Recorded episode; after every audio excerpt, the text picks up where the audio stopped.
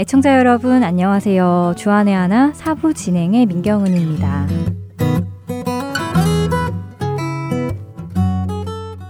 혹시 운이 좋다는 말 자주 쓰시나요? 운이란 어떤 일이 잘 이루어지는 운수라는 뜻이라는데요. 사실 우리 그리스도인들에게는 어울리는 말은 아니지요. 모든 것을 주관하시는 하나님의 철저하신 그리고 완벽하신 주권 아래에 살고 있는 우리에게 우연히 어떤 일이 잘 이루어진다는 운은 어울리지 않습니다. 하지만 세상 사람들은 운을 꽤 많이 믿는 것 같은데요. 세상 사람들이 운을 얼마나 기대하는지 가장 쉽게 볼 수 있는 것은 아무래도 로또, 복권이 아닐까 싶습니다. 매주 복권을 사는 사람들 중에 이런 말을 하시는 분을 본 적이 있습니다. 매주 복권을 사면 복권 1등 추첨이 있는 날까지 나는 행복한 상상을 합니다. 복권이 당첨되면 이것도 사고 저것도 사고 여기도 가고 저기도 가고 누구에게 얼마를 주고 누구에게도 줘야지 하면서 한 주간 행복한 상상을 하며 삽니다. 라고요. 어쩌면 그런 상상이 언젠가는 현실이 되기를 기대하며 그들은 그 작은 확률에 자신들의 삶을 걸고 있는 것은 아닐까 싶은데요. 지난 1월 22일자 한국의 뉴스를 보니까요. 지난 2016년 로또 복권 판매량이 사상 최대를 기록했다고 합니다. 2016년 한 해 동안 무려 3조 5,500여억 원어치나 복권이 팔렸다고 합니다. 천운에 자신들의 꿈을 걸고 한 방의 인생 역전을 꿈꾸는 사람들이 점점 늘어나고 있다는 것이 그 뉴스의 평가였습니다. 아마 복권을 사는 이유는 사람들마다 사정이 다 다르고 이유도 나름 다 다르겠지요. 먼저 찬양 함께 들으시고 말씀 계속 드리겠습니다.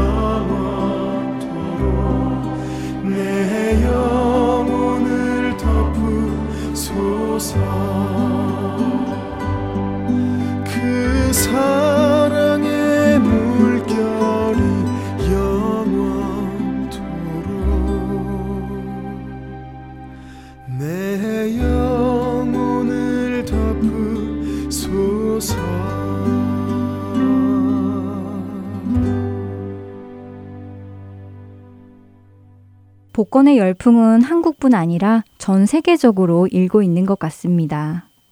그런데 얼마 전 한 소녀가 복권에 당첨된 지 4년 후에 복권 회사를 고소했다는 기사를 읽게 되었는데요. 그 소녀는 왜 복권 회사를 고소했을까요? 더구나 자신이 복권에 당첨까지 되었었는데 말이지요. 그 이야기의 전말은 이랬습니다. 지난 2013년 스코틀랜드에 살고 있던 17살 소녀 제인 파크는 당시 100만 파운드, 한국 돈으로는 약 14억 원 상당의 금액에 당첨되었다고 합니다. 17살이었던 그녀는 시급 8파운드의 돈을 받으며 임시 직원으로 일을 하며 어머니와 작은 아파트에서 살고 있는 중이었다고 하네요. 그런데 복권이 당첨되면서 그녀에게는 새로운 인생이 시작된 것이었지요. 그녀는 갑자기 생긴 돈으로 명품들을 사기 시작했고 자동차를 여러 대 샀습니다.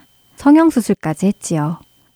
그러나 그녀는 이런 생활이 반복되자 무분별한 소비 습관에 진력이 나기 시작했고 물질적인 풍요가 진정한 행복을 가져다 주지 못한다는 것을 깨닫게 된 것입니다.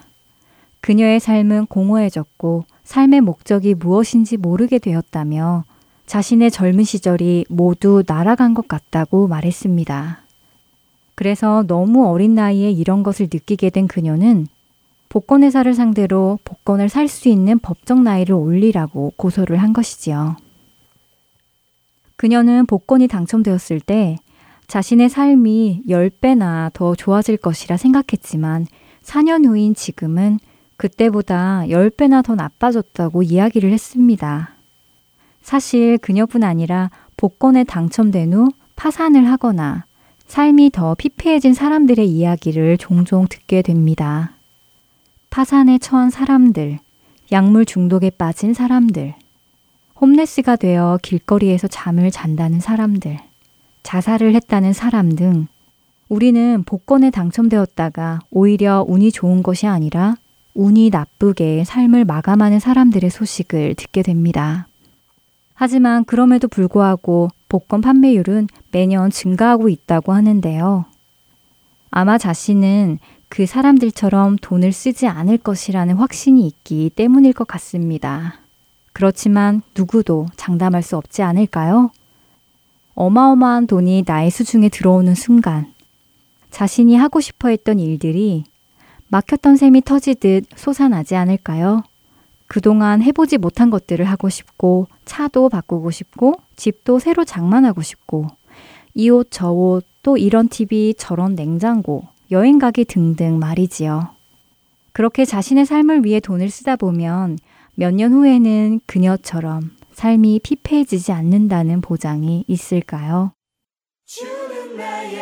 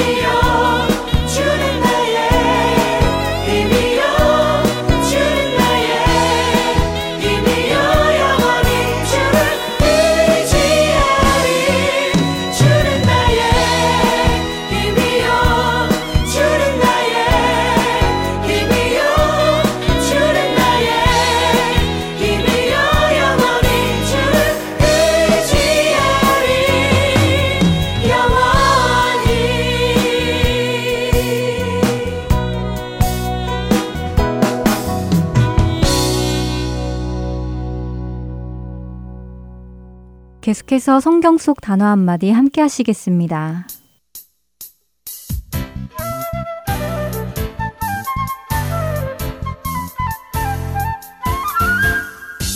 애청자 여러분 안녕하세요. 성경 속 단어 한마디 진행의 이다솜입니다.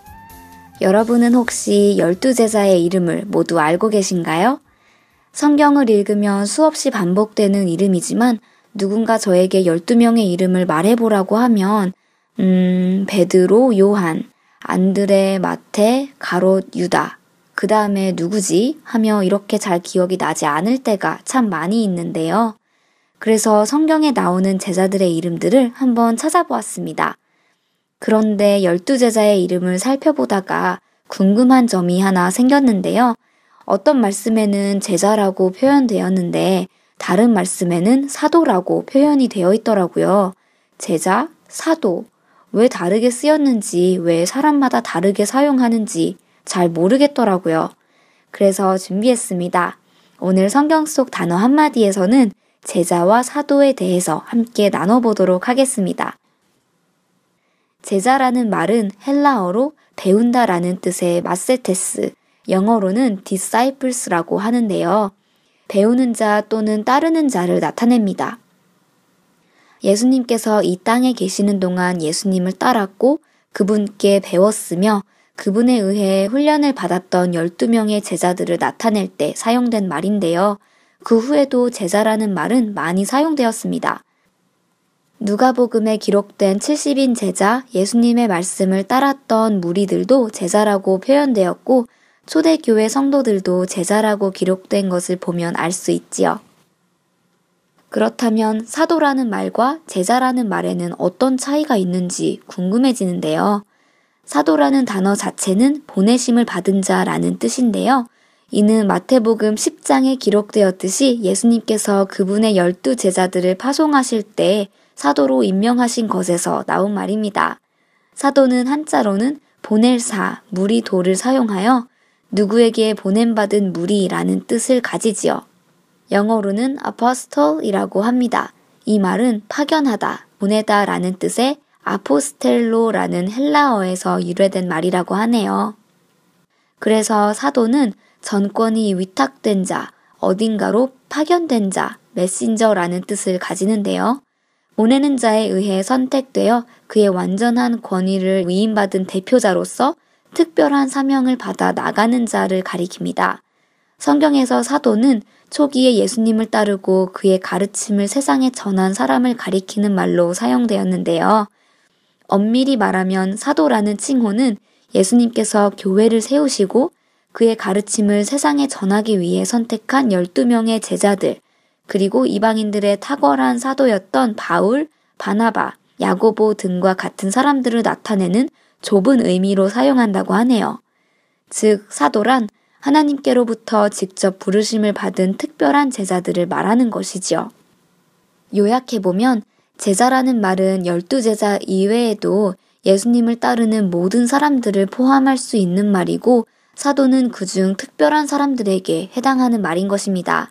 그렇다면 열두 제자들은 왜 제자라는 말과 사도라는 말을 모두 썼는지 궁금한데요. 신약 성서에서 열두 제자들은 예수님께 가르침을 받던 시기에는 제자로 불렸고 예수님께서 사도로 임명하신 이후부터 사도로 불렸습니다. 사도로 임명된 후 그들은 예수님께서 그들에게 가르치셨던 것들을 사람들에게 전했으며 초대교회에서 사도로 지도자적 역할을 수행해 나간 것이지요. 그래서 열두 제자의 경우에는 제자라 말할 수도 있고 사도라 말할 수도 있는 것입니다. 요즘 일각에서는 신사도 운동이라 하여 이 시대에 새롭게 사도로 부름받아 사역하겠다는 사람들도 있습니다만 기존의 교회에서는 이런 운동을 이단으로 규정하여 교류를 금하고 있습니다. 잘 기억하시면 좋겠네요.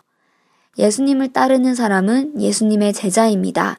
여러분과 저, 우리 모두는 곧 예수님의 제자이지요. 우리의 삶 속에서 성실한 제자의 삶을 살아갈 수 있기를 소망하며 오늘 성경 속 단어 한마디 마치겠습니다. 다음 한 주간도 평안하세요. 안녕히 계세요.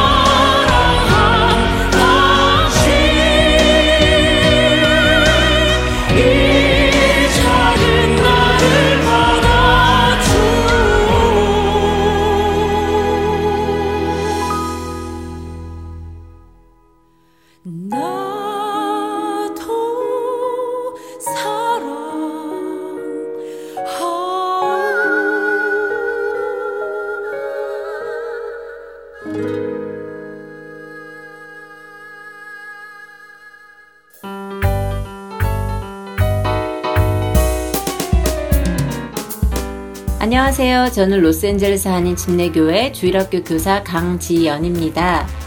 볼거리가 홍수처럼 쏟아지는 이 시대에 하나님의 자녀인 우리 아이들이 보고 들을 거리가 없어 항상 아쉬워하던 중에 하렌서울 복음방송의 주안의 하나 6부 자녀들을 위한 방송을 접하게 되었습니다. 우리 주일학교 아이들에게도 들려주고 싶다는 생각에 하렌서울 복음방송에 문을 드렸더니 CD를 보내주셔서 저희 교회 자녀들과 부모님들께도 나누어 드리고 있습니다. 여러분들의 교회에서도 사용해 보시면 좋을 것 같습니다. 매주 자녀들을 위한 방송 CD가 따로 있는 것은 물론 지난 방송 13편의 분량이 한 장에 담겨 있는 CD도 준비되어 있다고 합니다. 방송 CD가 필요하신 분들은 복음방송 사무실로 연락 주시면 받으실 수 있습니다. 연락 주실 전화번호는 602-866-8999입니다. 우리 다음 세대들이 이 땅에서 부끄러울 것 없는 그리스도의 군사로 자라나기를 소원합니다.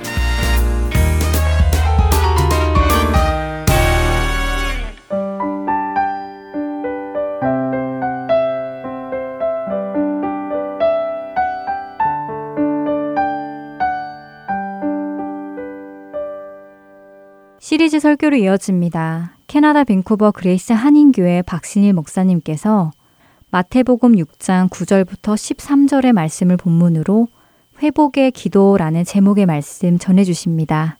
은혜의 시간 되시길 바랍니다. 오늘은 마태복음 6장 9절로 13절에 있는 말씀 회복의 기도라는 제목으로 말씀을 나누려고 합니다. 하나님 말씀을 함께 봉독하도록 하겠습니다. 우리가 너무나 잘 아는 주기도문입니다. 9절로 13절까지 함께 봉독하도록 하겠습니다. 그러므로 너희는 이렇게 기도하라. 하늘에 계신 우리 아버지여 이름이 거룩히 여김을 받으시오며 나라가 임하옵시며 뜻이 하늘에서 이루어진 것 같이 땅에서도 이루어지이다. 오늘 우리에게 일용할 양식을 주시옵고 우리가 우리에게 죄 지은 자를 사하여 준 것 같이 우리 죄를 사하여 주시옵고 우리를 시험에 들게 하지 마시옵고 다만 악에서 구하시옵소서. 나라와 권세와 영광이 아버지께 영원히 있사옵나이다. 아멘. 오늘은 회복의 기도라는 제목으로 좀 나누는데 저는 주기도문을 읽으면서 이것은 회복의 기도라는 관점으로 보면 우리의 수많은 것들을 회복시켜 주시는 기도다라는 생각이 듭니다. 컬럼비아 대학의 한 연구 결과가 나왔는데 그것은 뭐냐면 한 사람이 의식적인 선택, 무의식적인 결정을 하는 게 아니라 의식적인 선택과 결정을 하루에 얼마나 하는가? 평균 70번이라는 선택을 한답니다. 점심 뭐 먹지? 이런 것부터 시작해서 우리가 의식적으로 결정하는 게 하루에 70번. 한 사람이 70년을 살았을 경우 70년 동안 몇 번의 결정을 하면 178만 8천 번을 결정합니다. 한 사람이 70년을 사는 동안 180만 번 정도의 의식적인 결정을 하고 사는 겁니다. 그래서 이방인을 썼던 알베르 까미 같은 사람 뭐라고 얘기하냐면 우리의 인생의 오늘의 모습은 내 선택의 결정체다라고 말합니다. 무슨 말인지 못 알아들으신 분들 위해서 쉽게 얘기 드리겠습니다. 어젯밤에 라면을 먹은 것이 오늘 내 얼굴에 현주소다 이겁니다. 바로 오죠? 이거가 똑같이 오늘 나의 모습은 내가 지금까지 몇 세가 되었던 내가 지금까지 선택한 모든 선택의 결정판이 오늘 우리 모습이라는 것입니다. 그리고 더 나아가 우리는 수많은 하루의 선택 가운데 실수할 수 있는 가능성이 너무 많은 사람들입니다. 이런 우리들에게 이런 선택하며 살아가는 인생인 우리들에게 하나님이 가르쳐 주신 아주 중요한 것이 뭐냐? 기도하라는 것입니다. 적어도 우리 인생의 70가지 중에 하루에 3분의 2 이상은 우리의 이성과 상식으로 잘 결정할 수 있는 것들입니다. 그러나 3분의 1 이하는 여러분 기도하시고 결정해야 합니다. 기도가 없으면 너무나 많은 실수를 할 수 있습니다. 그래서 여러분 평생의 기도를 가지고 사는 저와 여러분이 되시기를 바랍니다. 근데 그 주님이 기도할 때 골방에 들어가서 문을 닫고 기도하라고 말씀하셨습니다. 그 이야기는 나랑 기도할 때 거짓 없이 오라는 것입니다. 너 진실로 내 앞에 왔느냐는 것입니다. 왜냐하면 하나님을 경험하지 못한 사람은 기도하는 것마저도 사람들에게 보이려고 자기 영광을 self glorifying 자기 영광을 구하는 기도를 하면서 살아갈 수 있다는 것입니다.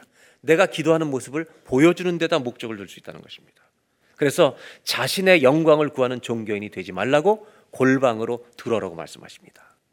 그때 우리가 기도할 때 골방에 들어가 기도할 때 언제나 잊지 말 것은 우리가 기도할 때 청중은 단 한 분이십니다. 누구시죠? 하나님이십니다. 여러분 저와 여러분들이 기도할 때 청중은 하나님 한 분이십니다. 그분께만 기도하는 것입니다. 그리고 그분께 기도할 때 어떻게 기도라고 말씀하시냐면 일용할 양식을 먼저 구하는 것도 아니고 죄를 용서하는 것도 먼저 구하는 게 아니라 제일 먼저 가르쳐 주신 기도가 뭐냐 하면 6장 9절을 다시 한번 보겠습니다. 한 절만 다 같이 봉독합니다. 그러므로 너희는 이렇게 기도하라. 하늘에 계신 우리 아버지여 이름이 거룩히 여김을 받으시오.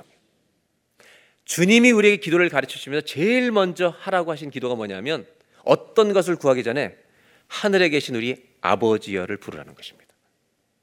우리가 기도의 첫 시간을 할 때 주여 를 배웠는데 오늘은 하늘에 계신 우리 아버지입니다. 우리 한 번만 불러볼까요? 아버지라고 시작.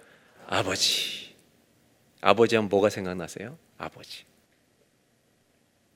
물론 아버지의 상처가 있는 분들은 아버지를 부르기 힘들지도 모르지만 오늘 성경에 나오는 아버지는 하나님을 아버지라고 부르는 것입니다. 사실 이 단어는 예수님이 하나님을 아버지라고 부르라고 이 단어는 그 당시 이스라엘 사람들에게 사실 충격적인 말이었습니다. 아람어로 아바, 아바라고 부르는데 이 말은 너무나 가까운 부모와 자녀의 관계를 부를 때 데디라고 부르는 것과 똑같습니다. 그런데 이스라엘 사람들에게 하나님은 너무나 전능하신 분이었습니다. 구약 성경에 개인의 아버지로 소개되는 적은 없습니다. 이스라엘 민족의 아버지로 소개되는 단어가 구약 성경에도 딱 14번밖에 나오지 않습니다. 그런데 예수님은 마태복음 5장에서 7장의 산상수훈에 불과 3장에 아버지, 우리의 아버지라는 개인의 아버지라는 용어를 17번이나 사용하신다는 겁니다. 그 크시고 전능하신 하나님을 예수님은 바로 나의 아버지로 아주 가깝게 우리에게 소개하고 계시다는 것입니다. 한 가지 여쭤보겠습니다. 하나님이 여러분의 아버지이십니까? 분명하게 대답해 보세요. 하나님이 아버지십니까? 한 가지 더 질문하겠습니다. 언제부터 하나님이 아버지 되셨습니까? 예수님을 믿을 때부터 아멘입니다. 예수님을 영접하는 자 곧 그 이름을 믿는 자마다 하나님의 자녀가 되는 권세를 주셨습니다. 우리는 예수를 믿는 날부터 하나님이 우리의 아버지가 되신 줄로 믿습니다. 그런데 왜 기도할 때 이 하나님 아버지를 먼저 부르라고 하냐면 이런 이유입니다. 우리는 하나님의 자녀인데도 불구하고 세상에 살 때 다른 것의 자녀처럼 살아간다는 것입니다. 마치 세상에 속한 자처럼 살아간다는 겁니다. 어떤 사람은 한 주간 동안 돈의 자녀처럼 살아갑니다. 인기의 자녀처럼 살아갑니다. 죄악의 자녀처럼, 죄의 자녀처럼 살아갑니다. 어떤 사람은 탐욕과 거짓의 자녀처럼 살아갑니다. 여러분 한 주간 동안 무엇의 자녀로 사셨습니까? 세상 속에 살아가는 우리들에게 하나님은 이렇게 기도라고 합니다. 하늘에 계신 우리 아버지. 우리가 하나님을 아버지라고 부르는 순간 우리가 속했던 모든 곳에서 우리를 벗어나게 하는 기도가 하나님 아버지를 부르는 것입니다. 나는 하나님의 것입니다. 나는 하나님의 자녀입니다. 아버지를 하나님을 아버지라고 부르는 순간 내가 누구의 자녀인지 정체성을 다시 회복하게 된다는 것입니다. 내 자신의 회복이 일어난다는 것입니다. 성경에 누가 보면 15장에 탕자의 비유가 나오는데 여기에 아버지를 부르는 두 번의 단어가 나옵니다. 탕자는 아버지를 두 번 부릅니다. 첫째는 언제 부르냐면 아버지여 나에게 돌아올 분깃을 내게 주십시오. 유산을 달라고 부를 때 아버지를 부릅니다. 돈을 달라고. 여러분 살아계신 아버지한테 유산을 달라는 말은 빨리 돈 주고 당신 어떻게 되라는 거예요? 유산을 빨리 달라 나에게 주십시오라는 말은 아버지 어떻게 하란 말이에요? 속히 먼저 가시기 바랍니다. 여러분 끔찍한 단어입니다. 이거는 하나님 아버지를 부르는데 돈만 달라는 것입니다. 유산만 죽어야 내 것이 되는 아들 것이 되는 것을 살아계신데 달라는 것입니다. 그때도 아버지를 부른다는 겁니다. 아버지는 바보처럼 다 줍니다. 그리고 이 아들은 이 아버지의 아들로 살지 않습니다. 이 아버지 아들인데 이 아버지가 준 돈으로 세상의 자녀가 됩니다. 술의 자녀가 되고 여자의 자녀가 되고 방탕의 자녀가 됩니다. 그는 모든 것을 잃었을 때 다시 아버지를 생각합니다. 가고 싶었습니다. 살고 싶었기 때문입니다. 성경은 이것을 말합니다. 여러분, 사람은 하나님 아버지를 떠나면 반드시 허무가 몰려옵니다. 세상의 자녀가 되면 마지막에 오는 것은 공허감이지만 여러분 하나님을 아버지로 모시는 사람은 충만함이 남고 평안이 남고 쉼을 얻게 될 줄로 믿습니다. 이것이 성경이 말하는 것입니다. 결국 아버지를 집으로 돌아오는데 이 아들은 양심은 있어서 아버지여 독백을 합니다. 내가 아버지 집에 가서 먹을 것이 거긴 있으니까 내가 아버지 집에 가서 이렇게 말할 거다. 하늘과 아버지께 죄를 얻었사오니 나를 이제는 아버지가 아니라 품꾼으로 써달라고 종으로 써달라고 말하기 위해서 돌아갑니다. 15장에 두 번째로 아버지를 부르는 장면이 나옵니다. 이렇게 떠나간 아들을 아버지는 끝까지 기다리고 있습니다. 오는 것을 보고 맨발로 뛰어가서 달려가 껴안습니다. 그리고 아들은 준비한 대로 말합니다. 아버지여, 내가 하늘과 아버지께 죄를 얻었사오니 나를 품꾼으로 하나로 아들이 아닙니다. 품꾼으로 써주십시오. 내가 잘못했다는 것입니다. 아들의 자격도 없다는 것입니다. 그때 아들은 이렇게 종으로 쓰임 받으면서 먹고 살면 된다고 돌아옵니다. 근데 아버지는 이 아들을 껴안고 울기 시작합니다. 그리고 신발, 가락지, 옷을 입혀줍니다. 여기서 이제 우리가 생각해 보야 되겠습니다. 이 아들을 껴안고 모든 것을 다시 돌려줍니다. 여러분, 이 아들은 아버지 품 안에서 종으로 태어납니까? 아들로 다시 태어납니까? 이 아들은 아버지 품 안에서 자기가 누구인지를 다시 발견하는 것입니다. 아, 내가 이 아버지가 자, 이 아버지 자녀인데 모든 것을 방탕하고 쓰고 왔는데도 아들로 회복시키시는구나. 사람은 언제 자기가 자녀라는 걸 깨닫냐면 하나님 아버지가 우리를 당신의 자녀로 안아주실 때입니다. 오늘 여러분 우리는 이 예배에 왔습니다. 어떤 아버지를 부르기 위해서 왔는지 생각해 보시기 바랍니다. 여러분 오늘 하나님 아버지를 부르며 아버지께 더 가까이 오기 위해서 오셨습니까? 아니면 돈을 달라고 오셨습니까? 그저 복만 주십시오. 아버지를 이용하러 오셨습니까? 유산만 가지고 또 돌아가러 오셨습니까? 아니면 아버지 내가 세상의 자녀처럼 살다가 아버지 품에 왔습니다. 라고 고백하러 돌아왔습니까? 오늘 이 예배가 아버지 품에 돌아오는 예배가 되시기를 주의 이름으로 축원합니다. 하나님을 이용하러 오시지 말라는 것입니다.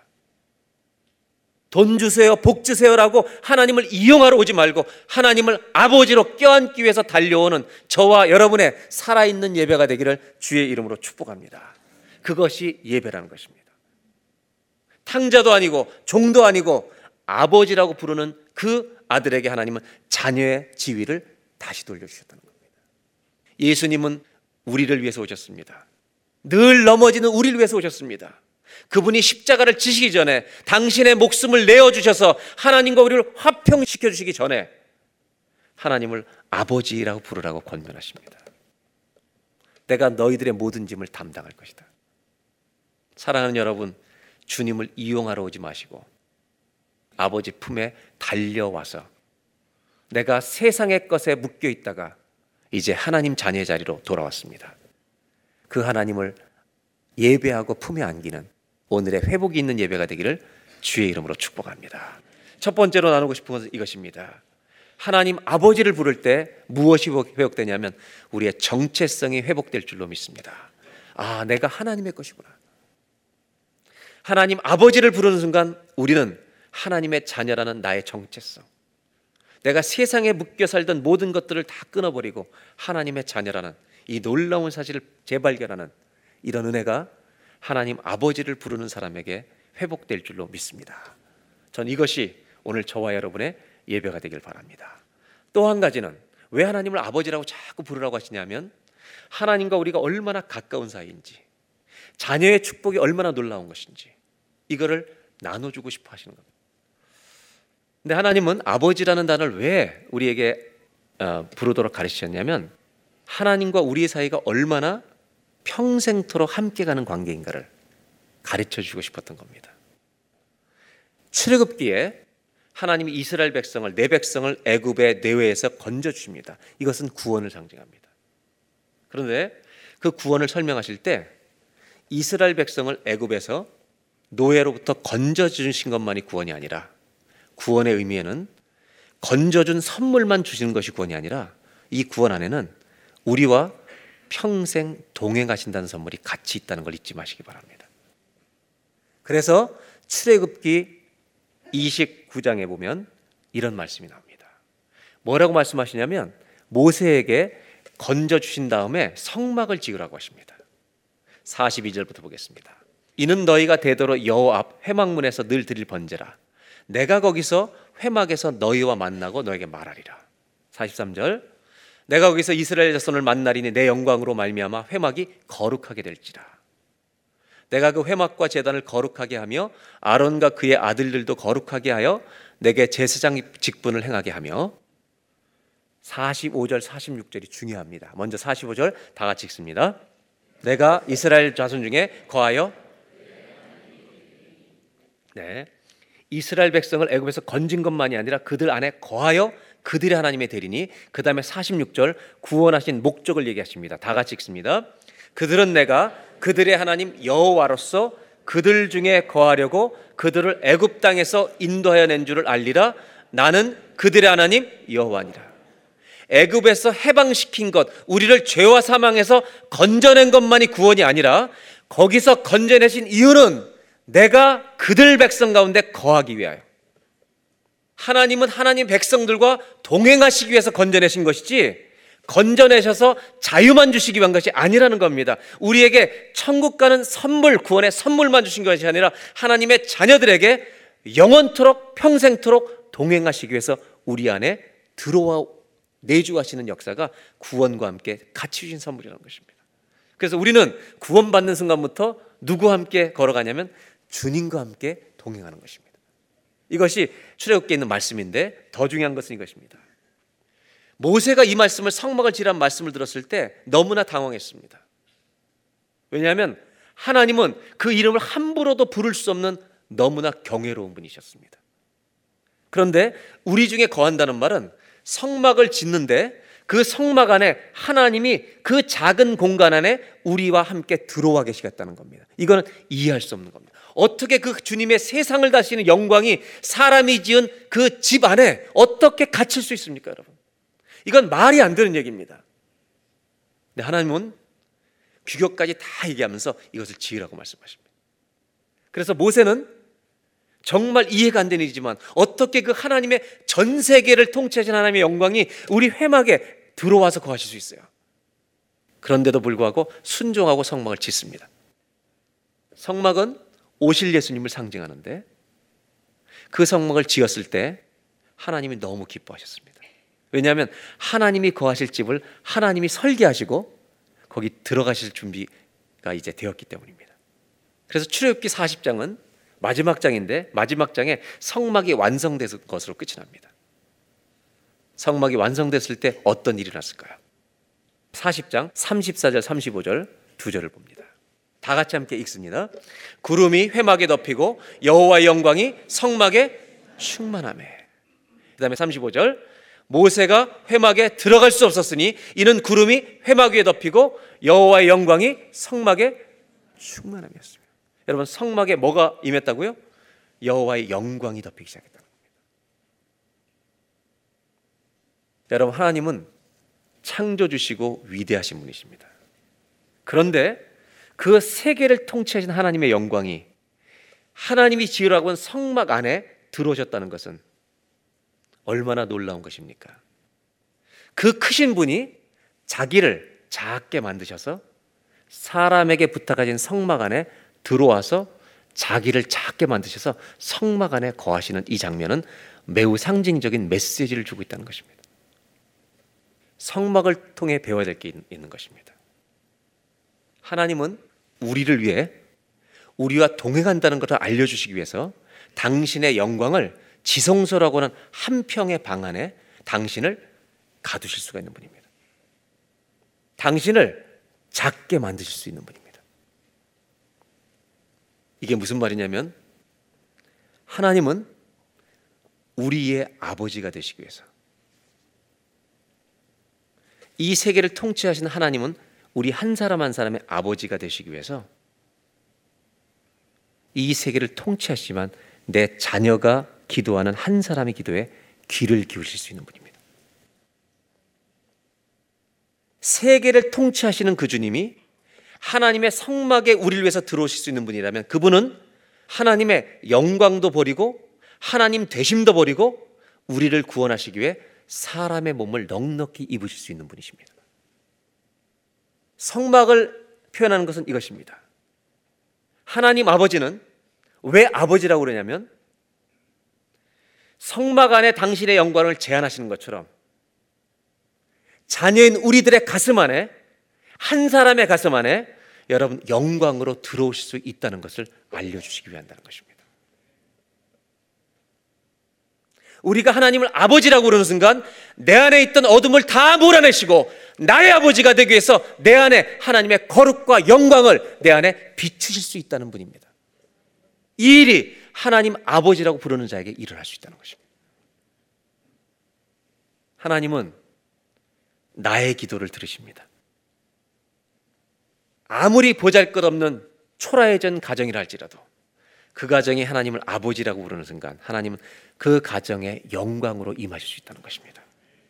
심지어 내 인생이 산산조각 났을 때, 내 인생이 파산지경에 이르렀을 때도 우리가 하나님을 아버지라고 부를 때 하나님은 영광 중에 내 인생 안에 들어오실 수 있는 아버지라고 말씀하신다는 겁니다. 그래서 사도 바울은 자신 있게 말합니다. 너희 몸은 하나님의 성령이 거하시는 성전인 줄 알지 못하느냐. 여러분 왜 하나님을 아버지라고 부르는지 아십니까? 그분의 영광이 들어와서 내 안을 어둠과 죄와 더러운 것으로 채우지 말고 아버지를 부르는 자마다 어둠이 다 물러가고 거짓이 쫓겨나가고 주의 영광과 거룩과 임재가 머물 수 있도록 하나님은 아버지라고 하나님 부르라고 말씀하십니다. 하나님을 아버지라고 부름으로 말미암아 주의 영광이 우리의 가슴 속에 임하는 은혜가 회복되기를 주의 이름으로 축원합니다. 하나님은 그런 분이십니다. 전능하신 하나님이지만 아버지라고 부르는 자녀들의 한 사람의 기도에 오늘도 귀를 기울여 주실 줄로 믿습니다. 두 번째로 나누려는 것이 이것입니다. 하나님 아버지를 부를 때 어떤 것이 회복되냐면 우리 안에 어둠과 모든 것들이 물러나고 하나님의 영광이 회복될 줄로 믿습니다. 이것이 하나님을 아버지라고 부르라는 목적입니다. 저는 이 아버지라는 단어가 너무 좋아요. 왜냐하면 아버지라고 하는 것이 얼마나 자녀들에게 의지가 되는 것인가.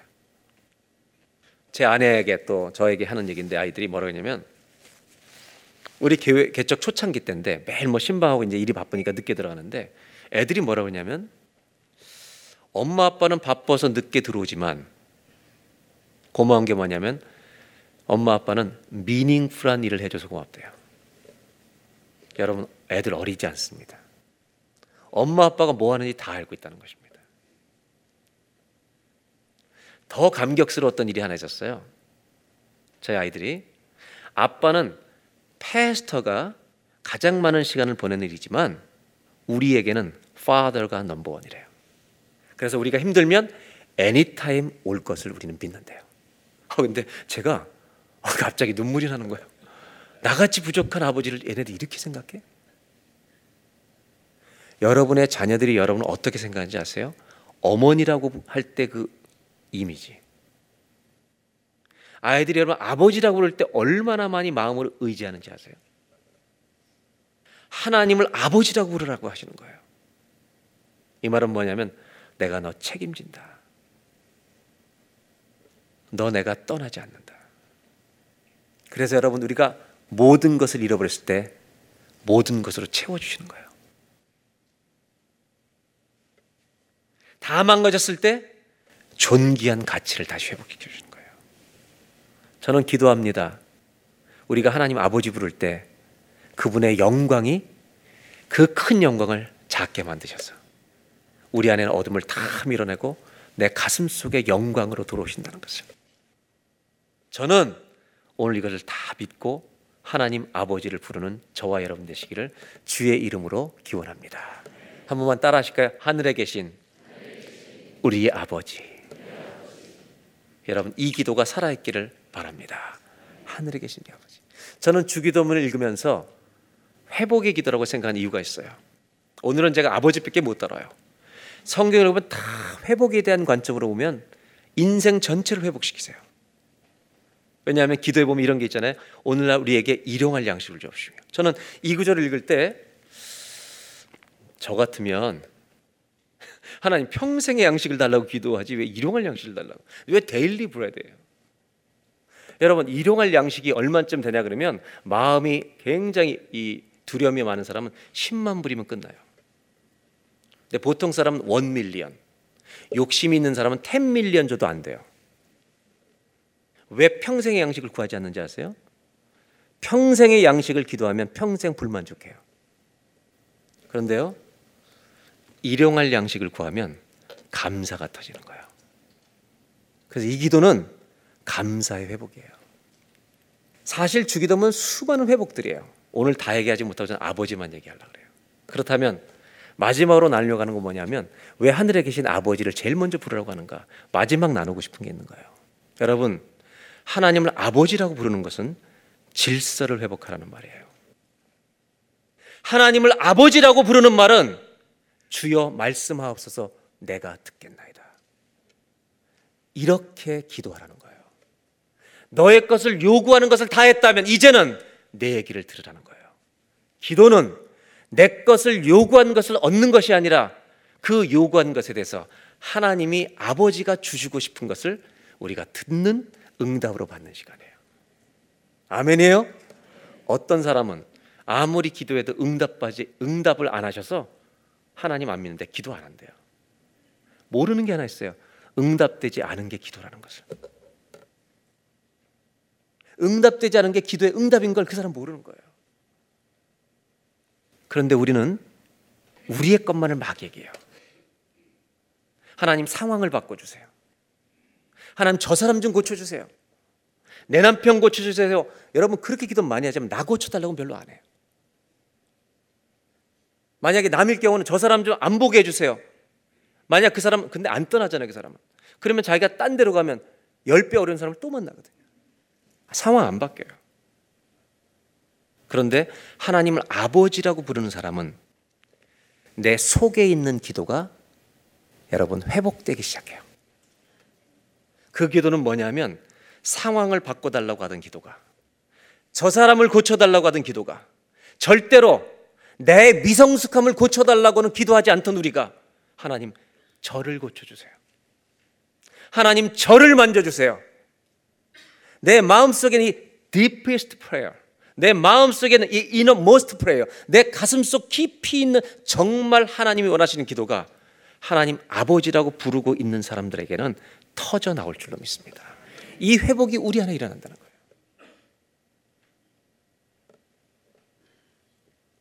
여러분, 하나님이 내 상황을 안 고치실 때가 있어요. 응답이 안 되는 것처럼 보여요. 내 병을 안 낫게 하실 때가 있어요. 응답 안 하시는 게 아니에요. 그것을 이기게 하시는 거예요. 승리를 주시는 거예요. 그것이 응답이에요. 저는 오늘 우리가 이 기도를 보면서 저와 여러분 안에 이런 회복이 있으면 좋겠어요.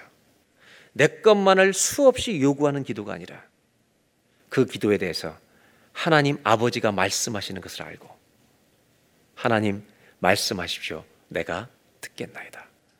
그래서 내 속에 정말 주님이 원하셨던 그 기도를 다른 사람을 바꿔달라는 기도가 아니라 나를 바꿔달라는 이 기도가 회복되는 이 질서가 회복되는 자녀의 자리에서는 저와 여러분 되시기를 주의 이름으로 축원합니다.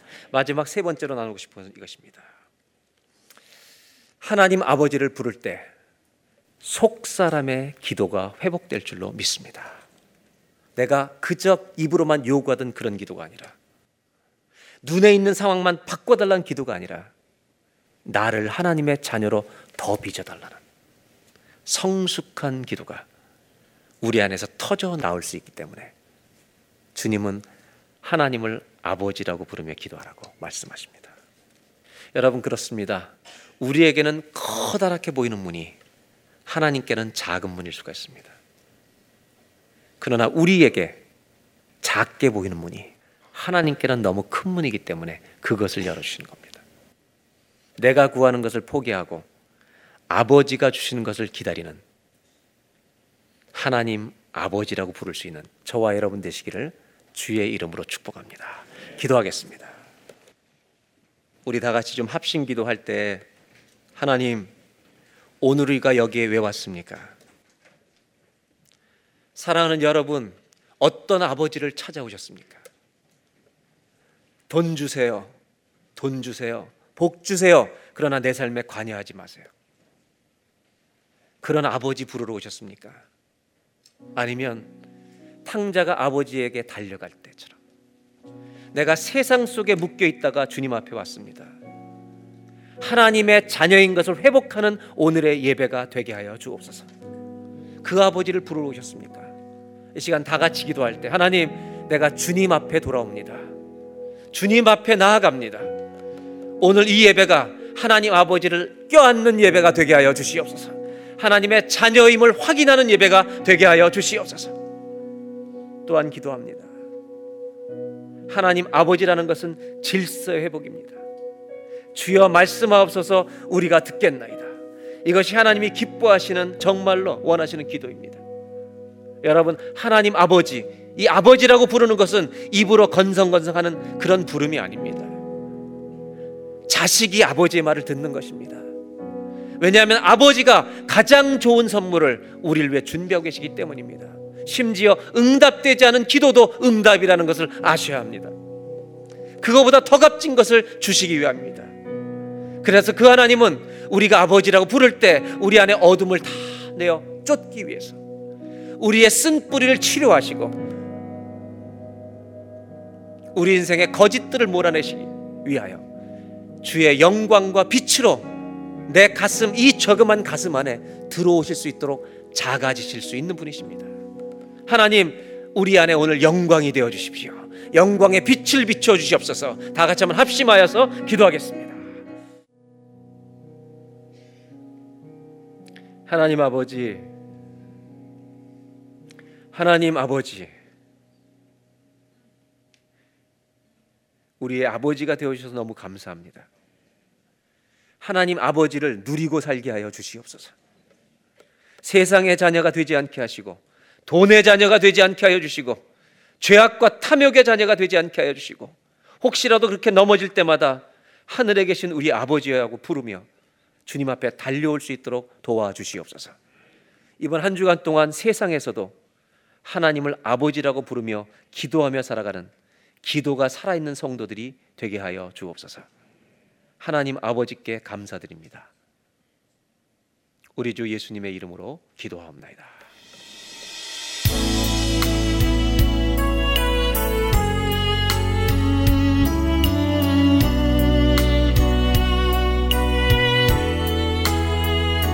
하나님은 언제나 우리가 기도하는 것보다 생각하는 것보다 더욱 응답하실 하나님이십니다. 그 하나님 안에서 모든 것을 할 수 있습니다.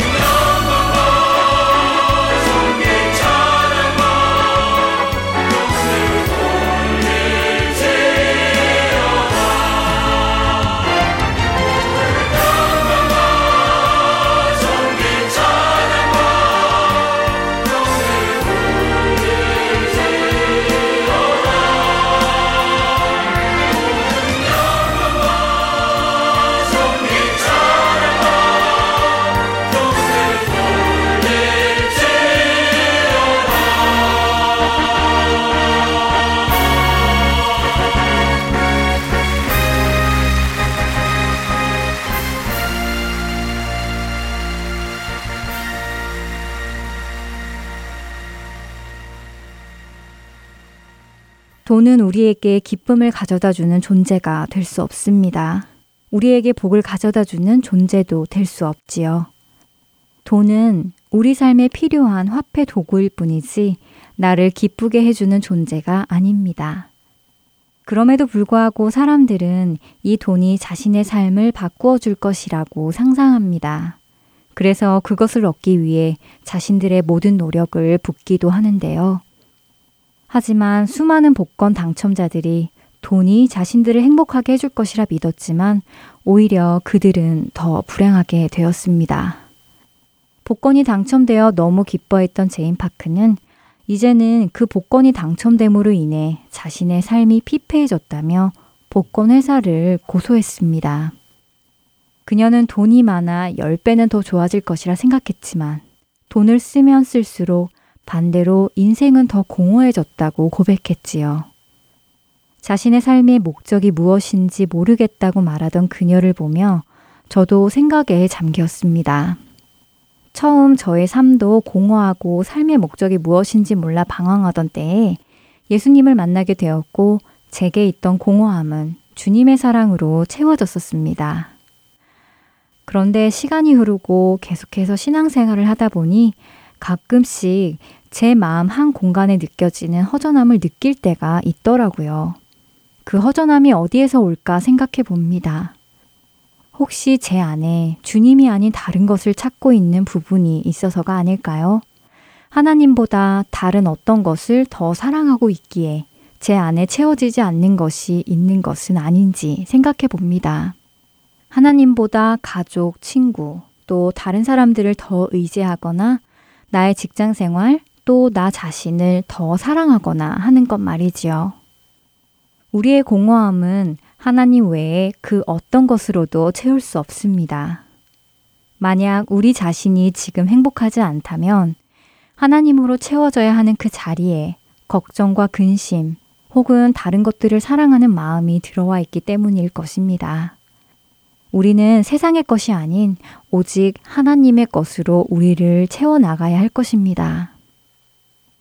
그의 영광의 풍성함을 따라 그의 성령으로 말미암아 너의 속사람을 능력으로 강건하게 하시오며 믿음으로 말미암아 그리스도께서 너희 마음에 계시게 하시옵고 너희가 사랑 가운데서 뿌리가 박히고 터가 굳어져서 능히 모든 성도와 함께 지식에 넘치는 그리스도의 사랑을 알고 그 너비와 길이와 높이와 깊이가 어떠함을 깨달아 하나님의 모든 충만하신 것으로 너희에게 충만하게 하시기를 구하노라. 에베소서 3장 16절부터 19절까지의 말씀입니다. 다음 한 주도 하나님의 모든 충만하신 것으로 우리가 충만해지는 시간이 되기를 소망합니다. 오늘 함께 해주신 여러분들께 감사드리고요. 주안의 하나 사부 마치겠습니다. 구성과 진행의 민경훈이었습니다. 다음 시간에 뵙겠습니다. 안녕히 계세요. 나의 만족과 유익을 위해 가지려 했던 세상 일들 이젠 모두 다 해로 여기고 주님을 위해 다 버